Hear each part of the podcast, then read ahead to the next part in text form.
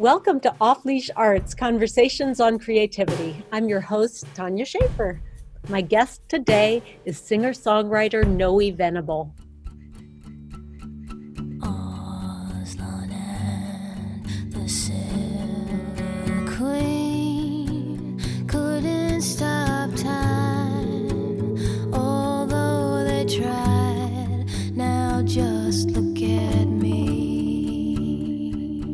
Is an extraordinary musician who's been called a homegrown, full blown musical visionary.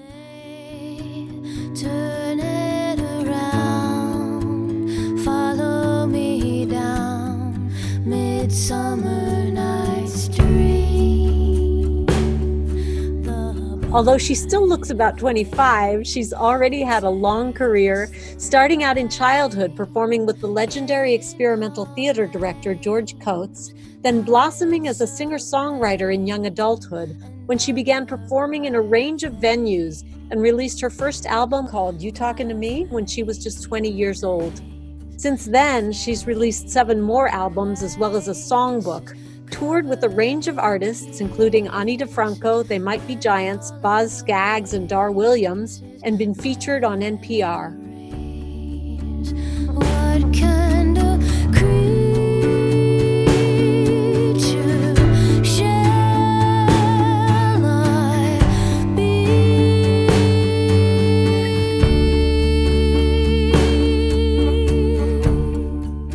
Her music, which she now calls ethereal folk music for seekers, has spanned a range of styles, at various times incorporating electric as well as acoustic instruments, blending elements of pop, rock, jazz, and folk. She's also gotten a graduate degree from Harvard Divinity School, become a teacher and a mother, and recently started an online community called Nature, Spirit, and Creativity. Another fun fact is that she delighted us by singing the role of May on the album of The Fourth Messenger, a musical by myself and Vienna Teng. Hi, Noe. Welcome to Off Leash Arts. Thanks for having me. It's so nice to talk to you today. Thanks so much for being here. I have been a fan of your music since the late 90s, and I've seen you go through a lot of stylistic changes during that time while still keeping a very unique core of you-ness. I'd love to hear you talk about how the different stages of your life have been reflected in your music. Wow, that's a really interesting question. Hmm. Well, when I think about the overall arc of my music and my life, it's really been a journey of deepening into self acceptance. And when I hmm. think about where I started in my late teens, early 20s, I had a lot of angst, and a lot of it was around how to be myself in the world. and I think there are a lot of pieces to that. Some of it had to do with being female and with what, as women, we are acculturated to believe that we can say and what we feel we maybe can't say, and uh, a need that I felt to express a lot of things that weren't necessarily really acceptable for young women to express and finding that freedom and catharsis of like doing that through through music.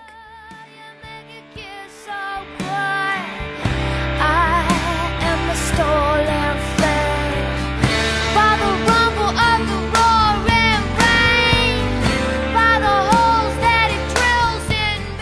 think some of it also, I think some of the the angst was also about being I'm I'm what you'd call a highly sensitive person.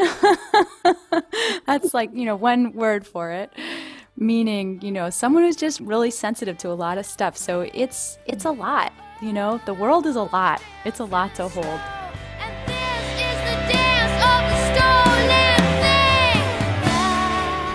I think this is true of many artists, and, and the way that we're generally educated, at least the way I was in school, we don't really learn a lot about how to carry our sensitivity in the world and how to live in right relationship with it in a way that allows us to be of of service and to live a, a beautiful, nourishing, empowered life.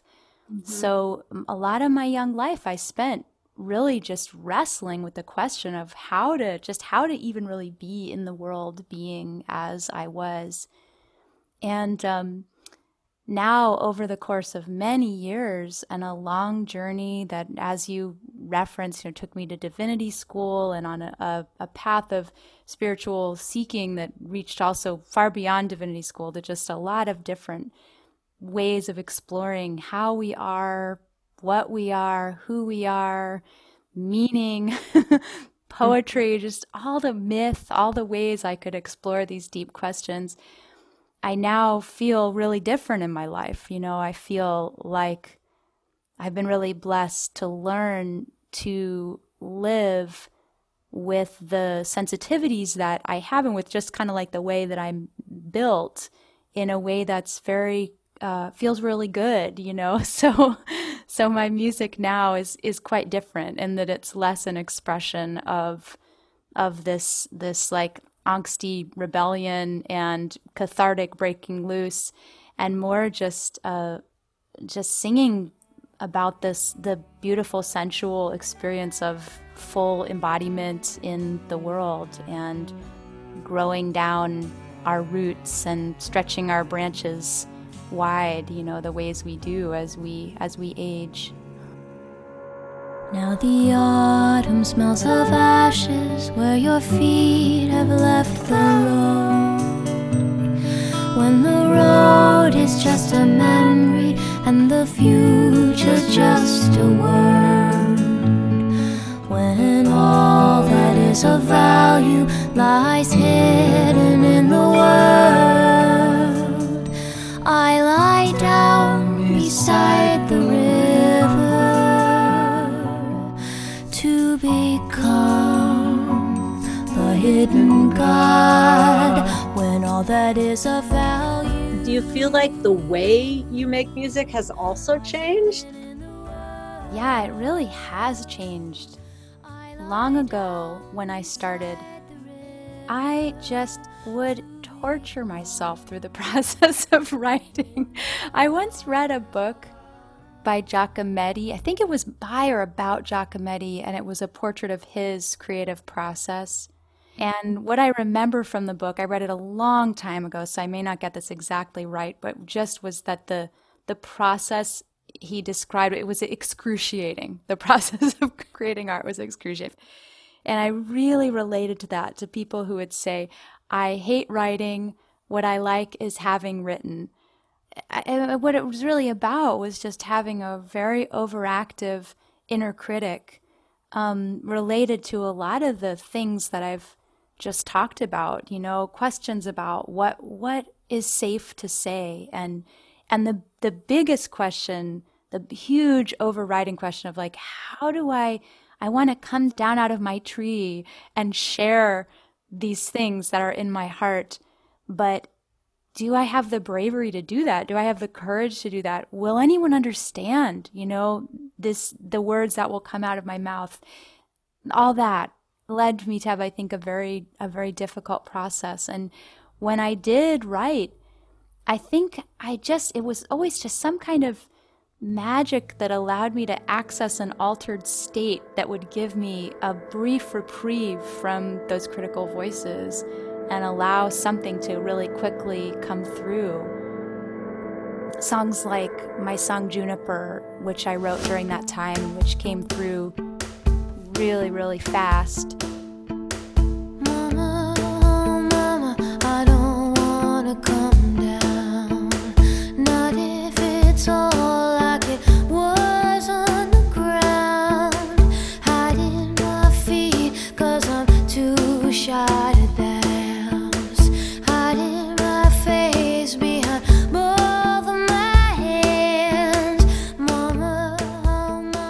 also songs like Midsummer Night's Dream, which I also wrote during that time and which took a long time, not not just a day, you know, weeks, maybe even months um, before all of those lyrics came through. So the whole way along, I would sometimes look at what I'd written and just I would think it was a miracle that anything had gotten through at all, given the level of inner struggle that I carried around the process.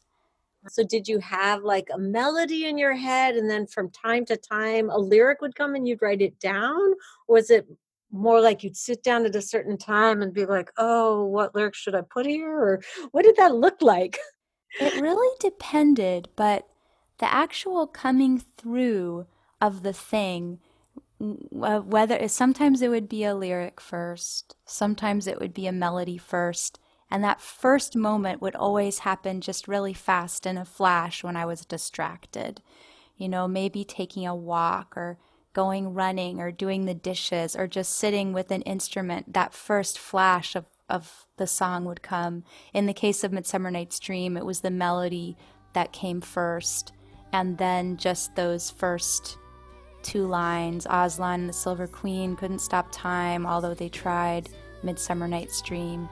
And then the, the difficult part was always the rest of the song coming through. Sometimes I feel like I kind of like had it by the toe and I was like pulling it in and pulling it in and and eventually it would come.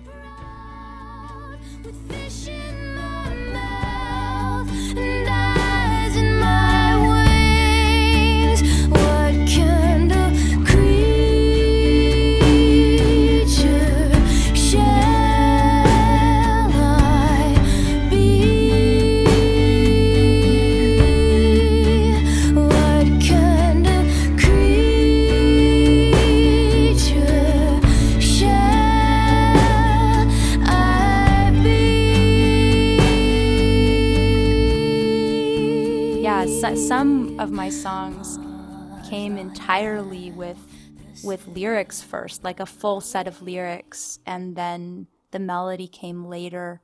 And do yeah. you feel like they are coming into you from something outside of yourself? Absolutely. It is the most mysterious thing. And since I learned to stop fighting and enjoy it.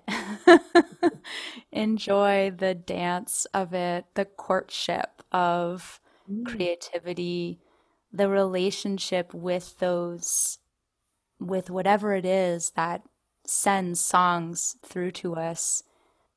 I now experience it really differently, but it's the same. I'm aware that it's the same basic elements that I'm interacting with now I just have a different relationship to them now. And there have been some tools that have been really helpful for me in changing that relationship and in healing that relationship that I had with with creativity. Mm. And some of it has been allowing myself to feel to feel what it is, whatever it is. And there's so many different ways to talk about what it is that sends songs or poems through us and through to us. And i before i say anything about it i just want to say it's i think about the most mysterious process that there is. So anything that i say about it i just want to give the caveat that i think there are probably a million valid ways. There's an infinite number of valid ways to explain it or experience it. So this is just my just my experience. But but my experience really is that it is it's spirit. It's working with spirit and the same things that apply to having a healthy relationship with spirit apply also to having a healthy relationship with creativity.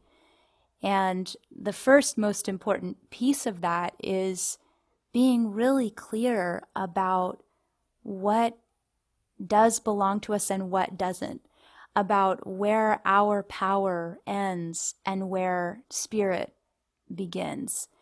And once we get really clear on that, that we come like pilgrims to the font of creativity, which is spirit and which is the boundless creativity of the universe, then we're in something like something like the right kind of a, um, a head space and a heart space to be open to receive what's there from a place of gratitude and, and reverence and play and love rather than a place of grasping and fear that is where the critical voice lives in us. I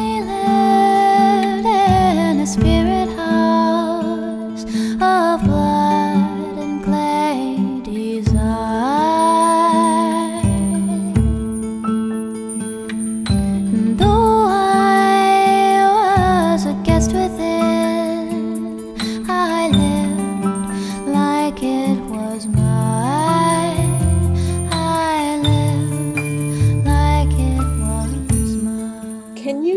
a little more about what you mean when you say spirit? So, when I talk about spirit, I'm talking about the life force that runs through all things. Uh, I love what Dylan Thomas said. He called it the green fuse that drives the flower. And I experience it in my own life as a wellspring of love and wisdom that lives within each of us and that we can access. And the more we access it, the more we're able to rise to meet life's challenges. Mm. And as you've grown more comfortable in your relationship with creativity, are you able to feel more ease with the songwriting process and more joy in the process, or is it still sometimes angsty?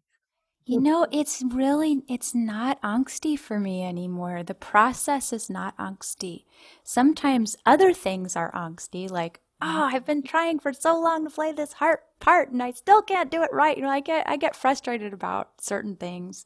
Sometimes my heart aches and I I sometimes express angst in a song. I mean, it's a it's a way of um, healing pains that we have and heartaches that we have, expressing loss, you know, whatever whatever it is we need to express. But the actual process itself has become something that feels much more like a, a beautiful, playful sacrament that I feel so blessed to get to engage in.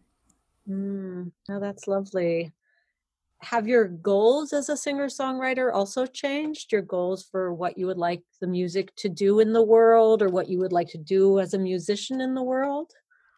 That's a really interesting question, too. Hmm. You know, yeah, I think when I started, I was very on fire with songwriting and creativity, but I didn't, I couldn't really have articulated what my goals really were. I just was letting a lot out and letting a lot through. And now I really do have goals, and my goals are really about connection. I feel that that art and songs in particular have the potential to open up beautiful spaces of connection in a number of different ways. Connection between ourselves and spirit, connection between people, you know, when we experience the sacrament of a song together, and also connection between me and the world and people that I love because there are a lot of things I can say in songs that I really can't say any other way and that I need to say. I have an instinct that's going to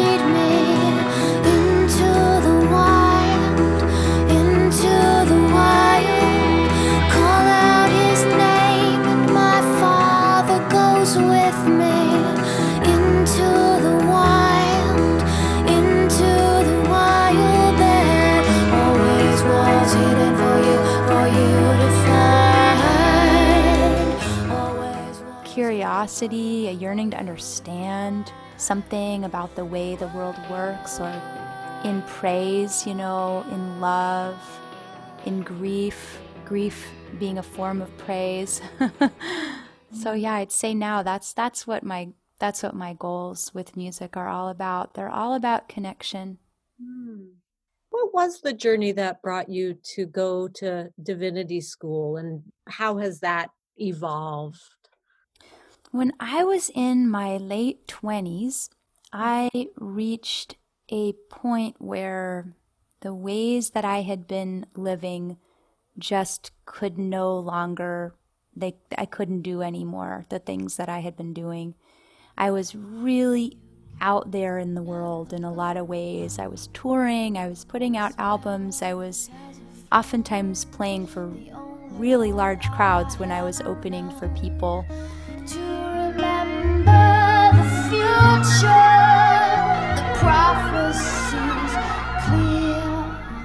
And it could have seemed like I was living a kind of a dream life. I mean, I was in a sense. It was really, it was an amazing thing to get to put my music out there and be making it in a totally uncompromised way as an independent artist and get to reach the, the people that I was reaching. It was very special. But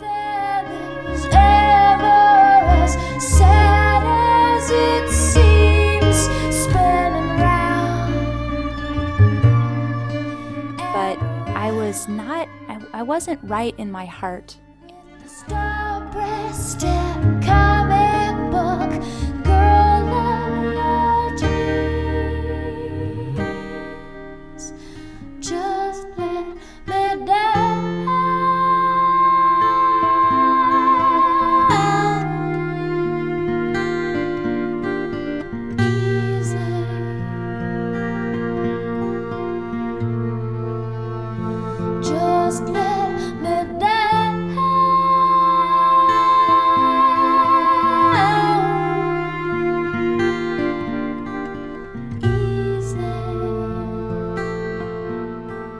Lot of it had to do with coming to I had been raised an atheist. I've been and and I'd always struggled with that.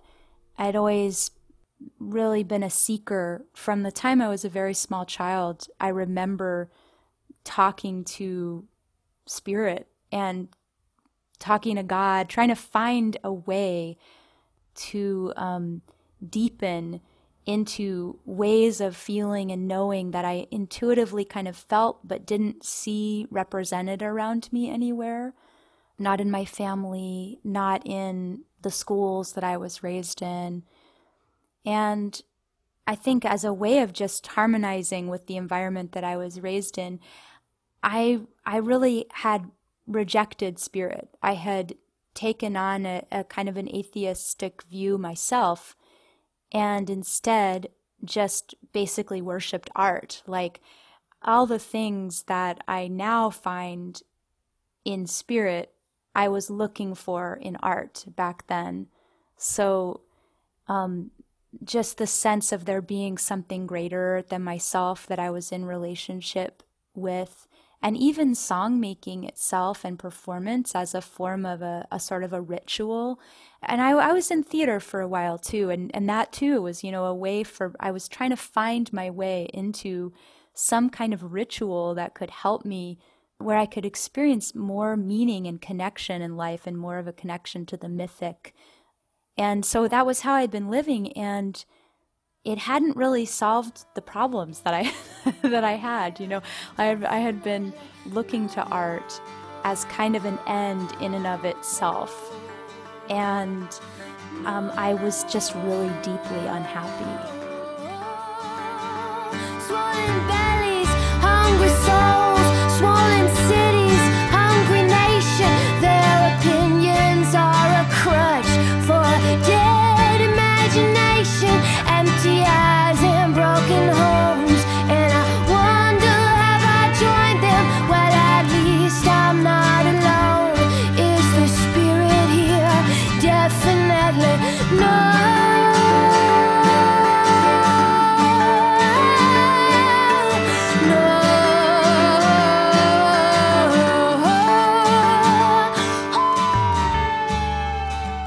in my late 20s, I finally just came to a place where I just I just couldn't take it anymore and I stepped away from my life as a singer-songwriter and I said to myself, I just I've got to sort these things out. I'm just going to figure this out. I, I don't seem to be able to figure it out through songs. So I'm just going to set that aside for a little while. And instead I started to read. And I started to read books by Joseph Campbell and by Carl Jung and uh, Clarissa Pinkola Estes and a lot of different people in kind of a Jungian space who are all writing about ritual and about mythos and about folklore as ways of understanding the way that the psyche works. And I was finding a lot of nourishment there, so I decided to go back to school. So I went to college. I hadn't finished college. I dropped out in my early 20s. But I went to I went to college and I ended up studying comparative religion. And then I was just enjoying that. So when the opportunity came up to go to Harvard and study it in graduate school there, I decided to continue with it. So I, I did it some more. And the other piece was around questions of right livelihood, wanting to do more in direct service of people, wanting to teach, wanting to do things where I wasn't just on a stage with a lot of people watching me in the dark, but where I could really connect, you know, with students in a class, for example. So I also became certified to teach high school English at that time as well. And I entered this period of, on the one hand, on the one hand, it was really, really nourishing and wonderful. And on the other hand, this time that I spent really having stepped away from art being the central thing of my life was also quite painful. It was, mm-hmm. it was like a, a also like a desert, you know. I just remember being in divinity school and we just read an ungodly amount. I mean, we'd read, you know, a couple thousand pages a week, dense, dense books that we would have to be able to basically parrot back, you know, the, the central thesis. It was, it was just a lot. And during that time, I felt exiled from my creative world and yet had kind of embraced that exile because it had been hard. Being an artist in the world had been hard. And it took some years, it really took some years of that and realizing that academic study also did not hold the answers that I really was seeking to eventually find my way back to art and to music and to creativity again ultimately in a really different kind of a stance.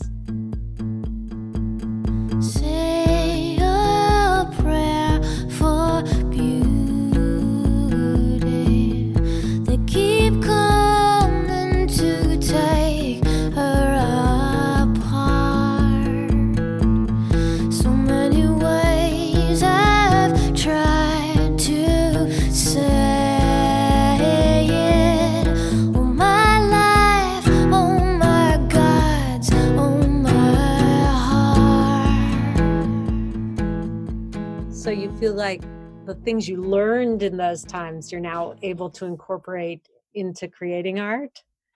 Yeah, I think the time I spent in divinity school, when I look back on it, what I cherish most is all of the little jewels that I got to collect. Some of them being, oh, discovering Rumi and other Sufi poets learning about poetic forms that I had never known before, um, developing a much deeper relationship to spiritual texts, and just finding a lot of richness in those deep, old, mysterious, wondrous stories. All of those things that I gathered from that time have entered into my own creative universe that now really deeply inform all of my writing on some level. Massive and strange was the beast in street lamp. Trembling and grand in a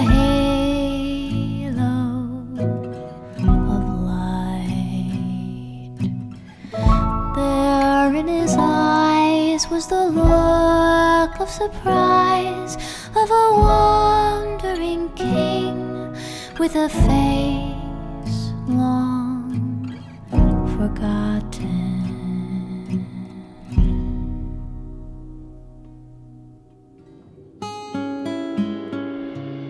He started playing the harp just in the last couple of years. How did that come about? I know there's a story there. Oh, the harp was just a great miracle in my life. It has proved to me that truly anything is possible. Because I was walking along in my life. I had two small children, a little girl and a little boy. They were both under, well, they both were five years old and three years old, approximately, maybe six and 3 mm-hmm. And um, I, I was not looking for a new instrument to play. I mean, if you had asked me, I would have said, There's no way in the world that I would think of taking up another instrument right now. My hands were so full as a mother and with all the things I was doing to make a living. There just was so much. I, I had no way I had had space for an instrument. But the funniest thing happened. I was at a friend's house, and this friend is a a friend of my parents' generation, someone I've known since I was a very small child and she's always been a magic maker in my life. She used to come over when I was a toddler. I remember she would come over and she would bring always a handful of magical things like a broken lipstick canister and a little chipped model of a cherub and just tiny little just little trinkety things. She understood a child's imagination and she was always doing things that would feed my imagination as a child. So many, many years later, now I'm a mother of two children, and I went to visit Adrienne at her house. Her name is Adrienne.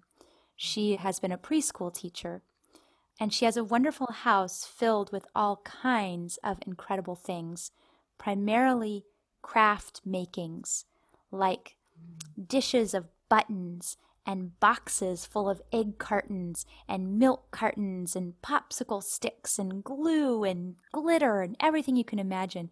You can go and just make things. My children were making something, and I happened to be just looking around the room and I noticed that in a corner of the room there was this tiny little carved harp. It had only 12 strings, really like something that a fairy might play, you know, a fairy child. It was really quite small. And something happened to me when I saw this harp. I've seen other harps in my life. It's not like I'd never seen a harp. I'd never really paid much attention to harps, but something happened. I just saw this harp and I was just drawn over to it and I picked it up and I just knew that I had to learn to play this instrument. I heard it basically speak to me, you know, just say, play me. and I, I I brought it over to my friend and I I just said, "Hey, what's the story of this?" And there are many wonderful things about my friend Adrienne, but one of them is that she's just incredibly generous. And she mm. said, "Oh, it's obviously meant for you. Why don't you take it home?" So mm-hmm. I brought the little harp home with me and I began to play it.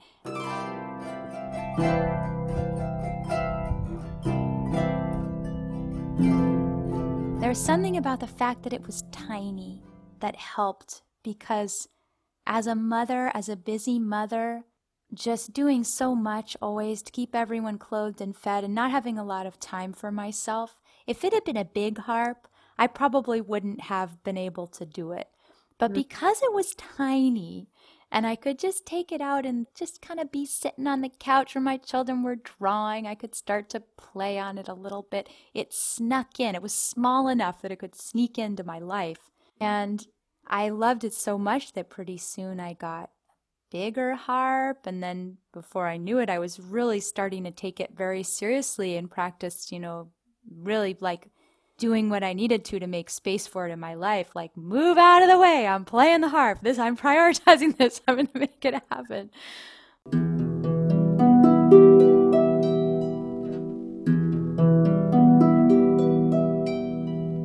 And then I got an even bigger harp, and you know, the rest is history.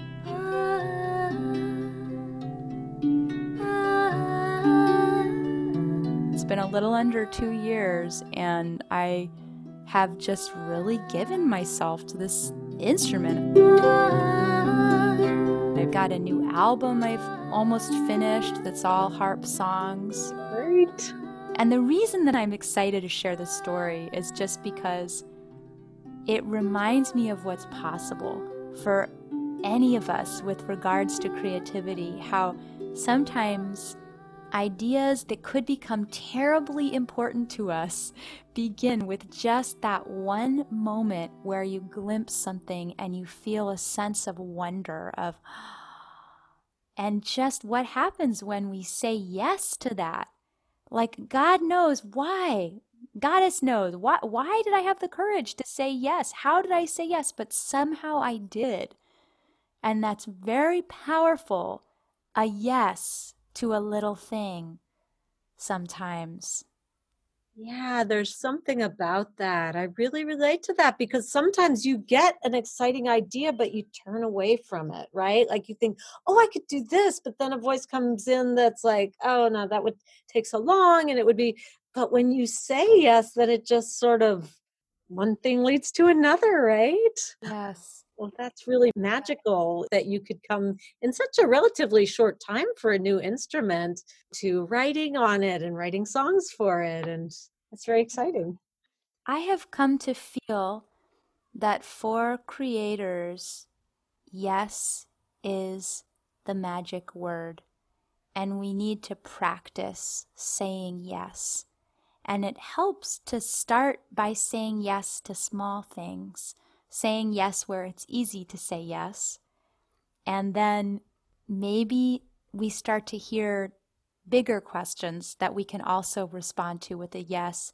And then eventually we get to where we can even say the no's that we need to say to make space for the yes if that makes any sense like mm. like no i'm not going to do these other things that i was doing i'm going to put those things aside so that I can make space for this yes that my heart is saying so deeply. So, in that yes, can just begin a real life shift.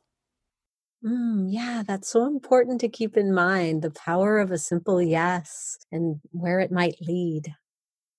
We're at a moment of tremendous upheaval, both in our nation and in the world, with climate change and the pandemic, and now the huge surge of energy around the Black Lives Matter movement, and the focus on reforming the police and the justice system.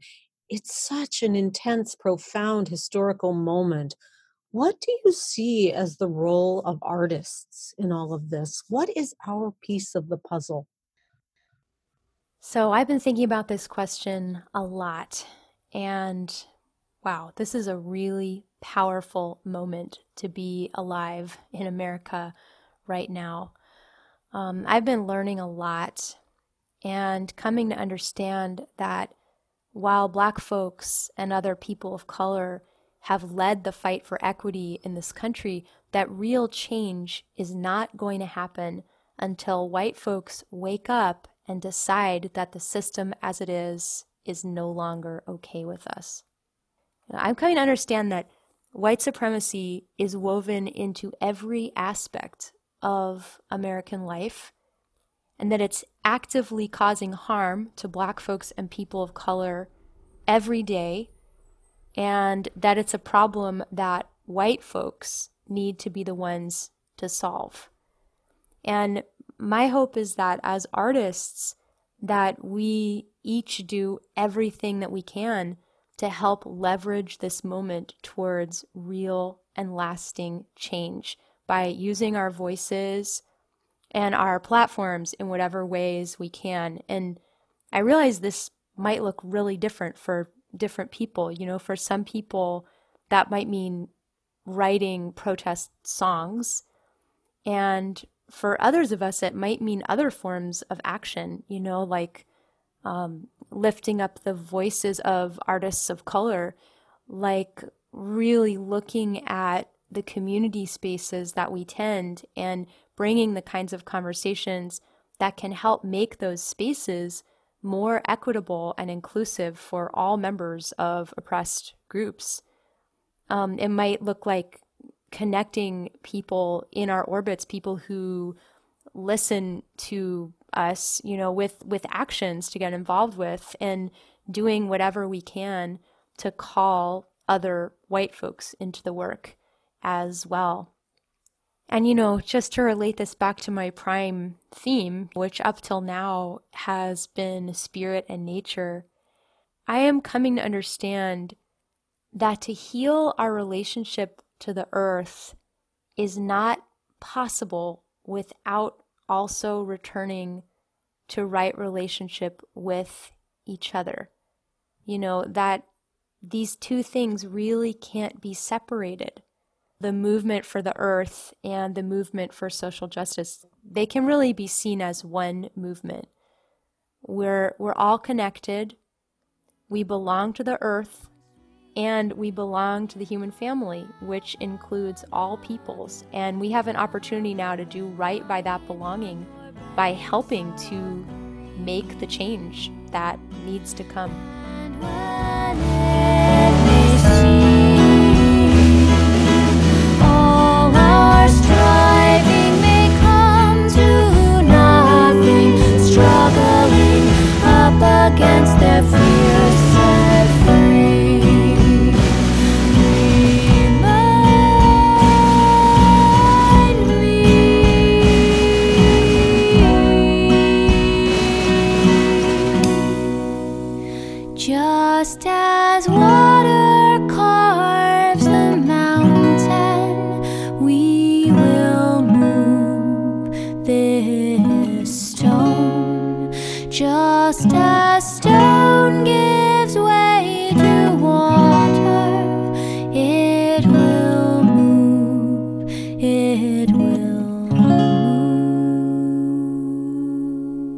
Wow, yes, beautifully said. Thank you so much, Noe. It's been so lovely to talk to you. Thanks so much. And thank you so much for listening to Off Leash Arts Conversations on Creativity. I'm your host, Tanya Shaffer. Please tune in again next time when I'll be talking to dancer, choreographer, and founder of the Grown Women's Dance Collective, Tanya Amos. Until then, take good care and stay off leash.